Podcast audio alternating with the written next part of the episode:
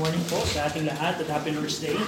Uh, nagpapasalamat po uh, kami at dahil nakapiling po namin kayo especially po sa mga bisita. At sa umaga nito, pag-aaralan po natin ang salita ng Panginoon at I pray na ito po yung maging pagpapala po sa inyo. Hebrews chapter 1, open your Bible again in the book of Hebrews. Hebrews chapter 1 verses 8 to 14. I'll, I'll read it at sundan nyo na lamang po ako sa inyong pong mga mata. Hebrews chapter 1 verses 8 to 14, the Bible says, But unto the Son he saith, Thy throne, O God, is forever and ever.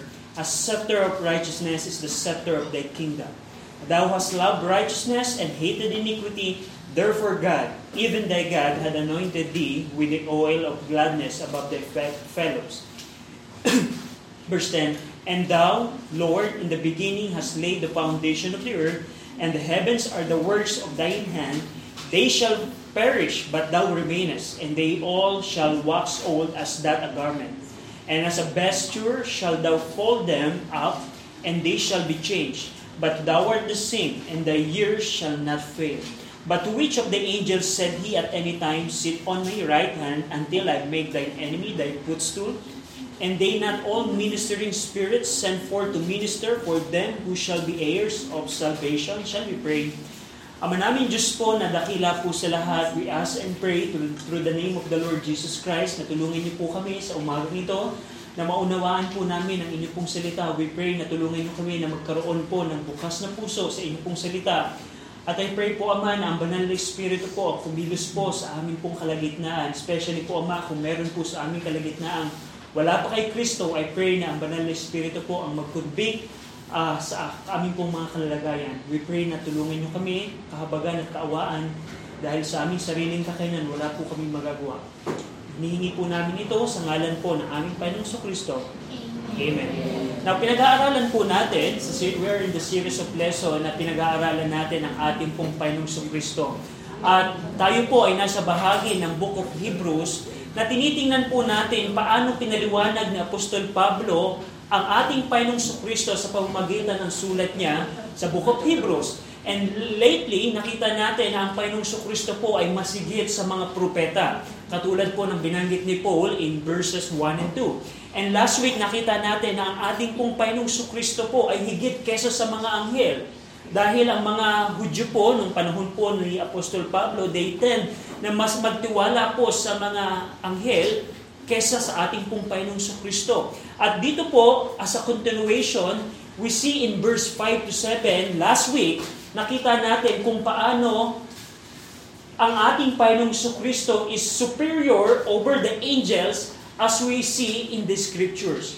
Nakita natin po on how Apostle Paul the, the, which I believe na writer po ng Book of Hebrews, paano niya ginamit yung pong Old Testament to prove sa mga Hudyong ito na ang ating Panginoong Kristo is superior or higit sa mga anghel. He quoted Psalms 2 verse 7, he quoted 2 Samuel chapter 7, he quoted Psalms 97, he quoted Psalm 104 upang ipakita na masigit ang Panginoong Kristo. And what we see here bilang mga mananampalataya, dapat tayong maging well-versed sa salita ng Panginoon. Hindi opinion ni Pablo ang ginamit niya to convince yung kanyang sinusulatan. He used the Word of God. At magkagayon din po sa atin na maging handa tayo na magbigay ng mga sagot sa sino mang tumatanong sa atin ng pag-asa. Ganun ka ba ka well-versed sa salita sa Bible mo? Are you are you able na sa pamamagitan ng salita ng Panginoon ay mapakita ang katotohanan sa ibang tao. Mm. And that's what Apostle Paul used. At sa pagpapatuloy po ng verses 8 to 14, actually verses 8 to 13, he also used the Word of God as a continuation ng kanyang pagpapatunay na masigit ang ating Panginoong Kristo. Now, in verse number 8 and 9, Apostle Paul quoted Psalms 45 verses 6 to 7.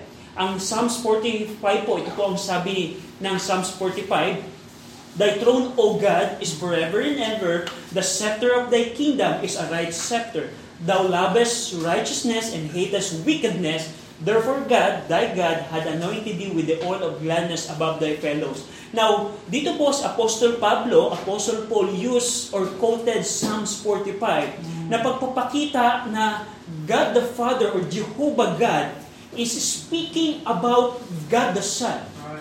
Ang mga Hudyo po na ito na sinusulatan ni Apostol Pablo, alam nila ang Book of Psalm. Alam nila, they are familiar sa Book of Psalm. At sinasabi dito ni Pablo, hindi ba yung Psalms 45 ay nagpapatungkol kay Jesus Christ kung paano ang Diyos Ama, Jehovah God, ay kinakausap ang ating Panginoong Kristo na wala siyang ibang pinapatungkol sa Psalm 45 kundi si Jesus Christ. At dito mapapansin po ninyo kung paano God the Father, Jehovah God, is speaking about God the Son, the Lord Jesus Christ. Mapapansin niyo po yan in verse number 9 on how yung, yung, yung part ng verse number 9 ng Hebrews 1.9, pansinin niyo po yung therefore God, even thy God. Yung God po dyan is God the Father, the first God, is the Jehovah God, God the Father, and even thy God. Mapapansin niyo po, therefore God, that's the Lord Jesus Christ. I'm sorry, that's the Lord Jesus Christ. And yung thy God is Jehovah God. Na, dito, pinapakita po dito ni, ni Apostle Paul kung paano ang ating Panginoong Kristo ay Diyos. Right. I don't wonder kung paano ito na-miss ng maraming school, uh, maraming religious group na sinasabi nilang tao lamang ang ating Panginoong Kristo. They are holding the Bible, they are reading the Bible, but they, they miss this thing. Na very clear sa salita ng Panginoon ang ating Panginoong Kristo po ay Diyos. Kung paano ang God the Father, Jehovah God, called the Lord Jesus Christ my God, even thy God. Therefore, God. And that's what we see po in verse number 8, 9. Una is the deity. Kung paano ang ating Panginoong Kristo po ay Diyos. Ang, ang Diyos Ama ang nagpatotoo, God the Father testified that the Lord Jesus Christ is God. Kaya huwag niyo pong paniniwalaan ang sinasabi ng ibang group, INC, Jehovah Witnesses, na tao lamang ang ating Panginoong sa Kristo. Hindi po. The Bible clearly tells, you can use Hebrews chapter 1 to prove that the Lord Jesus Christ is God. Right. Actually, Hebrews is a, uh, the the book of Hebrew is a commentary of Psalms 45. Right. Pinaliwanag ni Pablo po 'yon. Ano pa po ang makikita natin in verse 8 and 9? We see here that Jesus Christ's throne or kingdom is eternal. This is the fulfillment of the promise of God to, to David na yung Davidic kingdom will be forever. At ang Panginoong Kristo po ang magpapatuloy po nito. Darating po yung pagkakataon na ang Panginoong Kristo po ay maghahari po sa mundong ito literally. Right. From the millennium until eternity. Amen. Now, ang tanong, ikaw ba ay nakahanda ng, sa paghahari ng ating Panginoong Kristo? Now, go in John chapter 3. John chapter 3. Darating po yung pagkakataon na ang Panginoong Kristo po ay maghahari literally sa mundo pong ito. Bubuwagin po ng Panginoong Kristo lahat po ng government system sa mundo pong ito at ang Panginoong Kristo po ang magiging executive department, siya po ang hawak ng legislative department at siya po ang hawak ng judiciary department ng buong mundo pong ito. Pero ang tanong, nakahanda ka ba sa paghahari ng Panginoong Kristo? John chapter 3 verse 3 the Lord Jesus Christ said himself, Jesus answered and said unto him, Verily, verily, I say unto thee, Nicodemus, except a man be born again, he cannot see the kingdom of God. Yung kingdom of God po na ito na tinutukoy ni, ni, ni Jesus Christ kay Nicodemus is the same throne or kingdom na tinutukoy ni Paul and ng, ng Book of Psalm na kingdom. Pero ang sabi po dito ng Panginoong Kristo, ex maliban na ikaw ay panganak ng muli, hindi mo makikita ang kaharian ng Diyos. Maliban na ikaw ay panganak ng muli, Nicodemus. Si Nicodemus po isang pareseyo, reliyosong tao. Every every every every time na bukas ang ang ang templo or ang synagogue, nadoon po si Nicodemus. Pero sabi ng Panginoong Kristo, sa isang relihiyosong tao, Nicodemus, maliban na ikaw ay panganak ng muli, hindi mo makikita ang kaharian ng Diyos? And it's the same question itanatanong ko po sa inyo. Sinasabi ko sa inyo, except a man be born again, you cannot see the kingdom of God. Right. Meron pong grupo po ng mga tao na makakapasok po at may enjoy ang kaharian po ng Diyos. Pero meron pong mga tao na hindi nila makikita ang kaharian ng Diyos. They are in the lake of fire or in the lake of fire for eternity. They cannot see the kingdom of God. And that's the question po, ikaw ba ay pinanganak na muli? Hindi po ang pagsisimba po dito ang magdadala sa inyo sa kaharian ng Diyos. That's right. Every, kahit every Sunday po kayo na umaten, umaten dito, hindi ka makakapasok sa kaharian ng Diyos. Maliban na ipanganak ng kamang, ipanganak ng muli. Do you have that testimony this morning? Ako po'y pinanganak ng November 1993 at ako po'y pinanganak muli ng April 2007. I have that testimony. I was born again. Do you have that testimony this morning? Na kung paano, ang sabi ng salita ng Panginoon, if any man be in Christ, he is a new creature. All things are passed away. Behold, all things are become new. It was, it happened to me, April 2007. Do you have that change life? Kasi kung wala po, hindi mo makikita ang kaharian ng Diyos. Yes, right. Forever and ever, mag, sa-suffer ka sa second death na tinutukoy ng Bible sa lake of fire. Yeah. Pero sa umagang ito, kahit hindi namin, hindi ka magiging ligtas sa pag-attend ng Mount Zion Baptist Mission, I can tell you we can show from the Bible. How? Amen. Ang sabi po ng Bible, ang tanging kapangyarihan ng Diyos sa kaligtasan ay ang ibanghelyo po ng ating Panginoon sa Kristo. Pag sinabi pong ibanghelyo is kung paano si Kristo, yung ating pinag-aaralan, ay namatay para sa iyong kasalanan. Amen. Siya'y inilibing according sa kasulatan, siya'y namatay according sa Old Testament prophecies, Old Testament scripture, siya'y namatay according to the scripture, siya'y inilibing at nabuhay naman muli according to the scripture. Amen. Yan ang kailangan mong paniwalaan. Amen. Yan ang kailangan mong paniwalaan. Kailangan mong talikuran ang iyong kasalanan Right. At sampalatayaan ang Ebanghelyo niya. And that's how you can be born again. Ang problema po sa tao, kaya hindi po naliligtas o ipinapanganak muli, is because sa katigasan ng puso. Right. Pero kung bibitawan mo ang katigasan ng iyong puso at tatanggapin mo ang imbitasyon ng Panginoon, pwede kang maligtas Okay. even today. Right. Even today, pwedeng ito maging ikalawa mong panganakan. Amen. Pero katulad ng sinabi ng Panginoong sa Kristo, kung hindi ka pinanganak ng muli, tandaan niyo po yan. The Lord Jesus Christ said, Except a man be born again, you cannot see the kingdom of God. And that's what we see po. Darating po yung pagkakataon, ang Panginoong sa Kristo po'y maghahari for eternity at yan po'y pagpapala sa mga mananampalataya. If you are in Christ this morning, that's a blessing. And what we see here, Jesus Christ uses a righteous scepter. Yung scepter po na tinutukoy ng, ng Psalms 45 and Hebrews chapter 1, ito po yung emblem of authority ng mga hari. Kung ikaw ay hari, meron kang scepter, according sa Book of Esther, mapapansin niyo po, merong, merong scepter na gamit ang mga hari upang pagpapakita ng kanyang authority and power. At alam niyo po ba, sabi ng Psalms 45 and Hebrews 1, ang paghahari ng ating Panginoong Kristo will be righteous. He will rule the world righteously. Amen. And that's the hope of everyone of, of this world. Amen. That's right. According sa book of Romans, ang, ang, ang creation nito is longing for that. Darating yung pagkakataon that the Lord Jesus Christ will rule righteously as He loves righteousness and He hates iniquity or viola- violation of the law. Can you imagine na darating yung pagkakataon na ang katuwiran sa mundong ito ang mangingibabaw? Ang mundo pong ito ay wala pong katuwiran. Ang mundo pong ginagalawan natin, wala pong katuwiran. Ang mga husgado ng ating gobyerno pwedeng masuhulan upang maba, ma- mabali ang batas.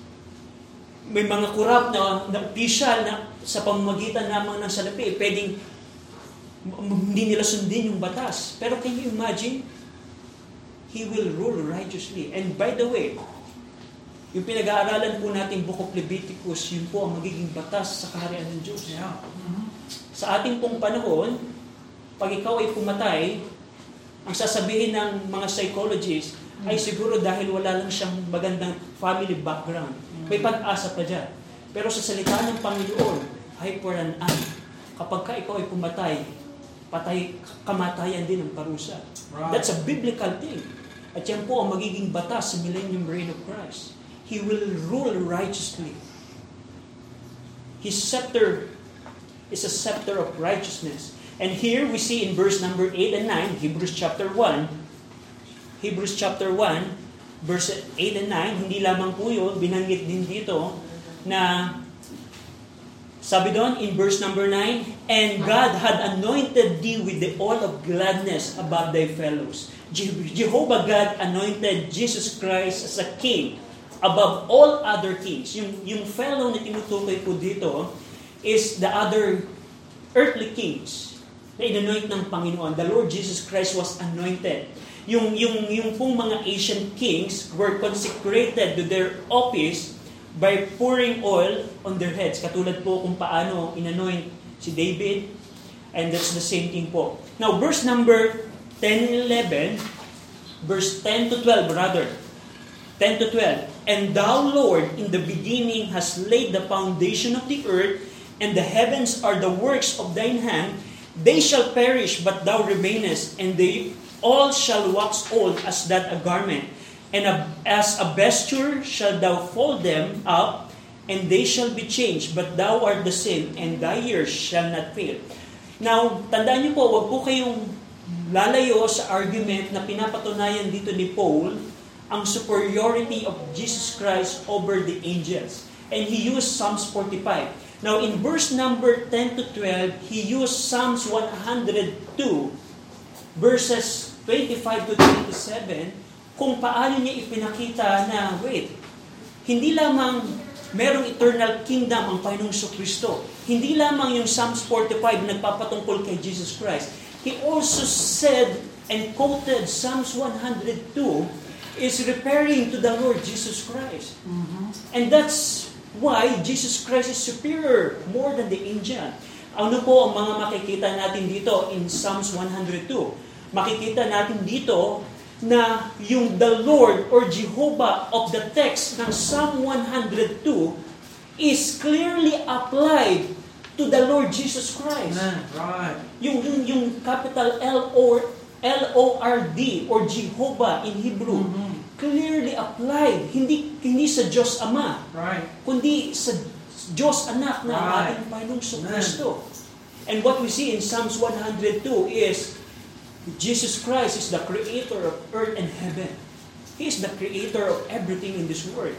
As we see in previous text na ginamit po natin sa pag-aaral ng series po nito, we, we, we, we know na ang ating Panginoong Kristo po ang ating pong manilikha.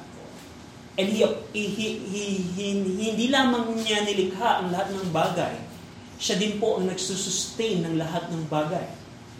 And that's what we see in Psalm 102. And makikita natin din po in Psalm 102 and Hebrews chapter 1 na ang heaven and earth shall perish. Heaven and earth shall perish. Sabi ng verse number 11, Hebrews 1.11, they shall perish. They, they shall perish. Now, anong bagay na makikita po natin dito? Tandaan po natin na ang mundo pong ito ay hindi po permanente. Right. Kung paano nilikha ng Diyos ang heaven and earth, He is the creator, but heaven and earth shall pass away. Right. They shall perish. And I'm glad it is perishing. Katulad po ng sabi ni John the Beloved in 1 John chapter 2, this word passeth away. The, the, the, goper, the, the word system passeth away. Tingnan niyo po quickly in 1 John chapter 2 verse 17. I'm glad that this word passeth away. Because it- ito pong mundong ito ay hindi po natin tahanan. Yes, ito ay right. Kristiyano. Amen. 1 John chapter 2 verse 7. May request po na basahin natin ng sabay-sabay ang 1 John chapter 2 verse 7. 1 John chapter 2 uh, verse 17, sorry. 1 John chapter 2 verse 17, I'm sorry. Ready? Read. And the word passeth away, and the lust thereof, But he that doeth the will of God abideth forever. And the word passeth away. I'm glad this word is passed away. Amen. It's passing away. The entertainment of this word will soon pass. The demonic system of this word will pass away. Amen. It's passing away. Yung, yung may hilig sa K-pop, Korean. K-pop, that entertainment passed away. I'm glad that it's passing away. Darating yung pagkakataon sa paghahari ng ating Panginoong Kristo. He will rule righteously. And if, if you are a Christian, and you are matured enough, hindi ang mundong ito ang mamahalin mo. Kundi ang kaharian ng Diyos. And that's the reason why tinawag ni James ang mga Kristiyanong nagmamahal sa mundong itong adulterer and adulteress. Because it is not normal sa isang Kristiyano nagma ang nagmamahal sa mundo pong ito. That's right. Amen. Kung ikaw ay nagmamahal sa bagay ng mundong ito, ang pag wala kang pagmamahal sa Diyos Ama. Yan ang sabi po ni John de Beloved. Exactly. Verse number 16, verse 15 to 16. Pag minamahal mo ang mundong ito, o anumang bagay ng mundong ito, wala kang pagmamahal sa Diyos Ama. That's right. You cannot say, pakinggan niyo po ito, you cannot say that you love God if you love this world and the things of this world. Hindi mo pwedeng sabihin na mahal mo ang Diyos kung mahal mo ang bagay ng mundong ito o bahal mo ang mundong ito. At ang pagpapala po dito in verse 17, kung ang mundong ito hindi mananatili, sino yung mananatili? But he that doeth the will of God abideth forever. Amen. Ito po ang mga Kristiyano. Ang isang ebidensya po ng ligtas, he doeth the will of God. Siya ang mananatili, magpakilan pa man. That's a blessing po. Now, in Hebrews chapter 1, nakita natin, in Hebrews chapter 1 verse 10 to 12, nakita natin kung paano ginamit ni Pablo ang Psalm 102 to show the superiority of the Lord Jesus Christ. Paano ang Psalm 102 is clearly applied to the Lord Jesus Christ. Nakita natin that the Lord Jesus Christ is the creator of earth and heaven. We also see that heaven and earth shall perish.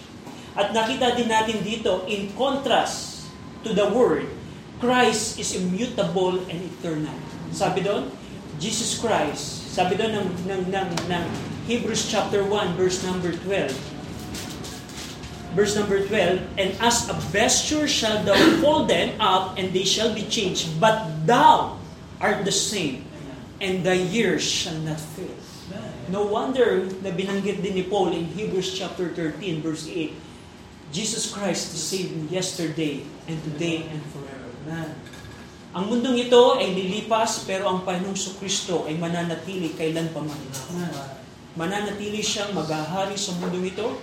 At ang sabi ng nakita natin in 1 John chapter 2, kung ikaw ay Kristiyano na gumagawa ng kalooban ng Diyos, ang paggawa po ng kalooban ng Diyos ay hindi po kayang gawin ng hindi Kristiyano. Yep. Hindi po niya kayang gawin ang kalooban ng Diyos. Pwede niyang dayain na pwedeng parang ginagawa niya ang kalooban po ng Diyos. Pero kung ikaw ay Kristiyano, ikaw ang mananatili kailan pa man. Kaya makita natin dito, verse number 12, to prove the superiority of the Lord Jesus Christ over the angels, He mentioned that this word passing by are, is, is, will, be, will perish. Pero ang Panginoong Kristo will last forever. He is the same yesterday, today, and forever. And in verse number 13, verse number 13, the third passage na kinote dito ni, ni Paul is from Psalms 110, verse number 1. Na ang sabi ng Psalm 110, verse 1, The Lord said unto my Lord, Sit thou at my right hand, until I make thine enemy thy footstool. Jesus Christ's enemy will be made his footstool. Darating po yung pagkakataon as a fulfillment of Psalm 2. Lahat po ng kaaway ng ating Panginoong Kristo ay magiging ilalim ng ating Panginoong Kristo. Noong unang panahon po, during the war times, Kapag ka ang isang, ha, ang isang sundalo ay natalo ang isang kaharian, halimbawa sa isang syudad, merong hari, natalo niya noon, para ipagpapakita na siya'y nanalo sa gera na yon, yung liig po ng hari ng syudad na yon ay yayapakan po nung sundalo o nung general or sino mang nanako po doon. Pagpapakita na natalo namin yung bayan na to. At as, as a fulfillment po ng sinasabi ng Psalm 110 verse 1, darating po yung pagkakataon na ang mga unbelieving rulers ng mundo pong ito as a fulfillment of Psalm 2, darating po yung pagkakataon na sila po ay magiging ilalim ng ating Panginoong Gusto Kristo. Sila po ay sasa ilalim. Ang mundo po nating ginagalawan, ang gobyerno, ang, ang, ang sistema ng mundo ito, they are all against the Lord Jesus Christ. They are all against the Lord Jesus Christ. Pero darating yung pagkakataon, they will become under the footstool of the Lord Jesus That's are- will become under the footstool of the Lord Jesus Christ. At dito, ginamit uli ni Paul ang Psalm 110 na sinasabi niya sa kanyang sinulatan, Hey Jews, do you know Psalm 110? It is, is it, it is referring to the Lord Jesus Christ. Not to the angels, to the Lord Jesus Christ. At dito po makikita natin na merong three other passages na ginamit si Pablo, Psalm 145, Psalm 102, and Psalm 110, na upang ipakita, upang idepensa ang superiority of the Lord Jesus Christ over the angels. Are you well-versed like that, katulad ni Apostol Pablo? Tandaan po natin, bilang mga mananampalataya, hindi dapat opinion natin ang ating gawing gamiting pandepensa Mhm. sa sino mang sumusubok ng ating pananampalataya. Right. Kailangan gamitin natin ang salita ng Panginoon. That's right. Do you have that? Ang sabi po ng Book of Hebrews, kung hindi ka, sabi ng Hebrews chapter 5, kung hindi ka matured enough na mananampalataya na kaya mong ituro ang salita ng Panginoon, ikaw ay baby pa rin Yep. na Christian. Kaya nga ang, ang challenge sa mga mananampalataya, kailangan natin lumago sa salita ng Panginoon. Amen. Right. Tingnan natin kung paano ang si, si Pablo, isang mananampalataya, ginamit niya ang salita ng Panginoon upang ipa, ip- idepensa ang isang pananampalataya. And that's the goal ng bawat mananampalataya. At para po sa mga bisita, kung ikaw ay nasa, kung ikaw ay wala pa kay Kristo sa umagang ito, kung ang, ang sagot mo kanina sa tanong ko na meron na ba ikaw kalawang kapanganakan at hindi mo sigurado ang sagot sa tanong na yon, pwede mong masigurado sa umagang ito. Tandaan niyo po na ang ang ang ang, ang imbitasyon po ng langit ng Diyos sa kaligtasan ay napakalapit po. Napakalapit. Marami na pong tao ang napakalapit na very close na makapasok sa kaharian ng Diyos, makapasok sa kalangitan. Pero dahil lamang sa isang desisyon na hindi nila sinunod ang imbitasyon ng Panginoon, they are now suffering in Him for eternity. At ayaw po ng Diyos na maranasan mo din yan. Ang kailangan mo lang gawin, kailangan mong talikuran ang iyong mga kasalanan sampalatayaan ang Ebanghelyo kung paano si Kristo na ating pinag-aaralan na superior over the angels ay namatay para sa iyong kasalanan. Pag sinabi pong kasalanan sa Bible ay pagsuway sa kautusan po ng Diyos. Right. Dahil ang Diyos po ay matuwid at banal po ng Diyos, meron pong kabayarang hinihanda ang Diyos sa sino mang nagkakasala. At, at instead na ikaw ang mag-suffer sa kabayaran ng kasalanan, si Jesus Christ po ang namatay 2,000 years ago. Kung paano sinulat po ng, ng, ng Old Testament prophecy ang, ang pagkapat, pagkamatay ni Jesus Christ, it was fulfilled literally po sa Calvary, sa Israel po, 2,000 years ago. Siya po ay nilibing at nabuhay ng mamuli. Kailangan mong paniwalaan yan. Pero tandaan niyo po, kung ang paniniwala mo sa Ebanghelyo ay para lamang historical fact, Mhm. it doesn't save you. Right. Ang, ang pananampalataya po is pagbibigay mo ng pagtitiwala na sa pamamagitan ng ginawa ni Jesus Christ sa krus ng Kalbaryo, you are righteous before God the Father, not by your own righteousness, but by the very act of Christ 2,000 years ago. That's faith. Amen.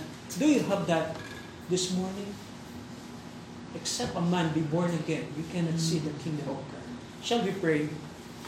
Ama namin Diyos po na makapangyarihan po sa lahat, salamat Ama sa katotohanan na ipinakita niyo po sa amin na ang aming Panginoong Kristo ay masigit sa sino man, masigit kay Moses, kay Aaron, sa tabernacle system at sa mga anghel.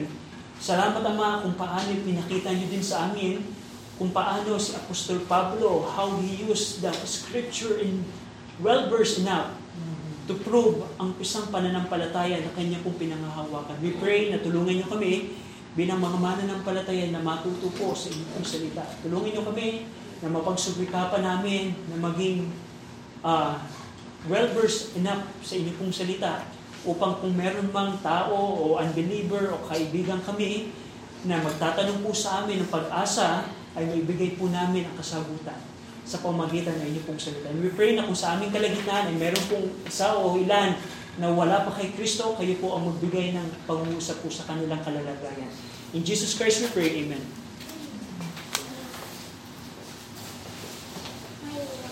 Yuko natin ang ating ulo, pikit natin ang ating mga mata.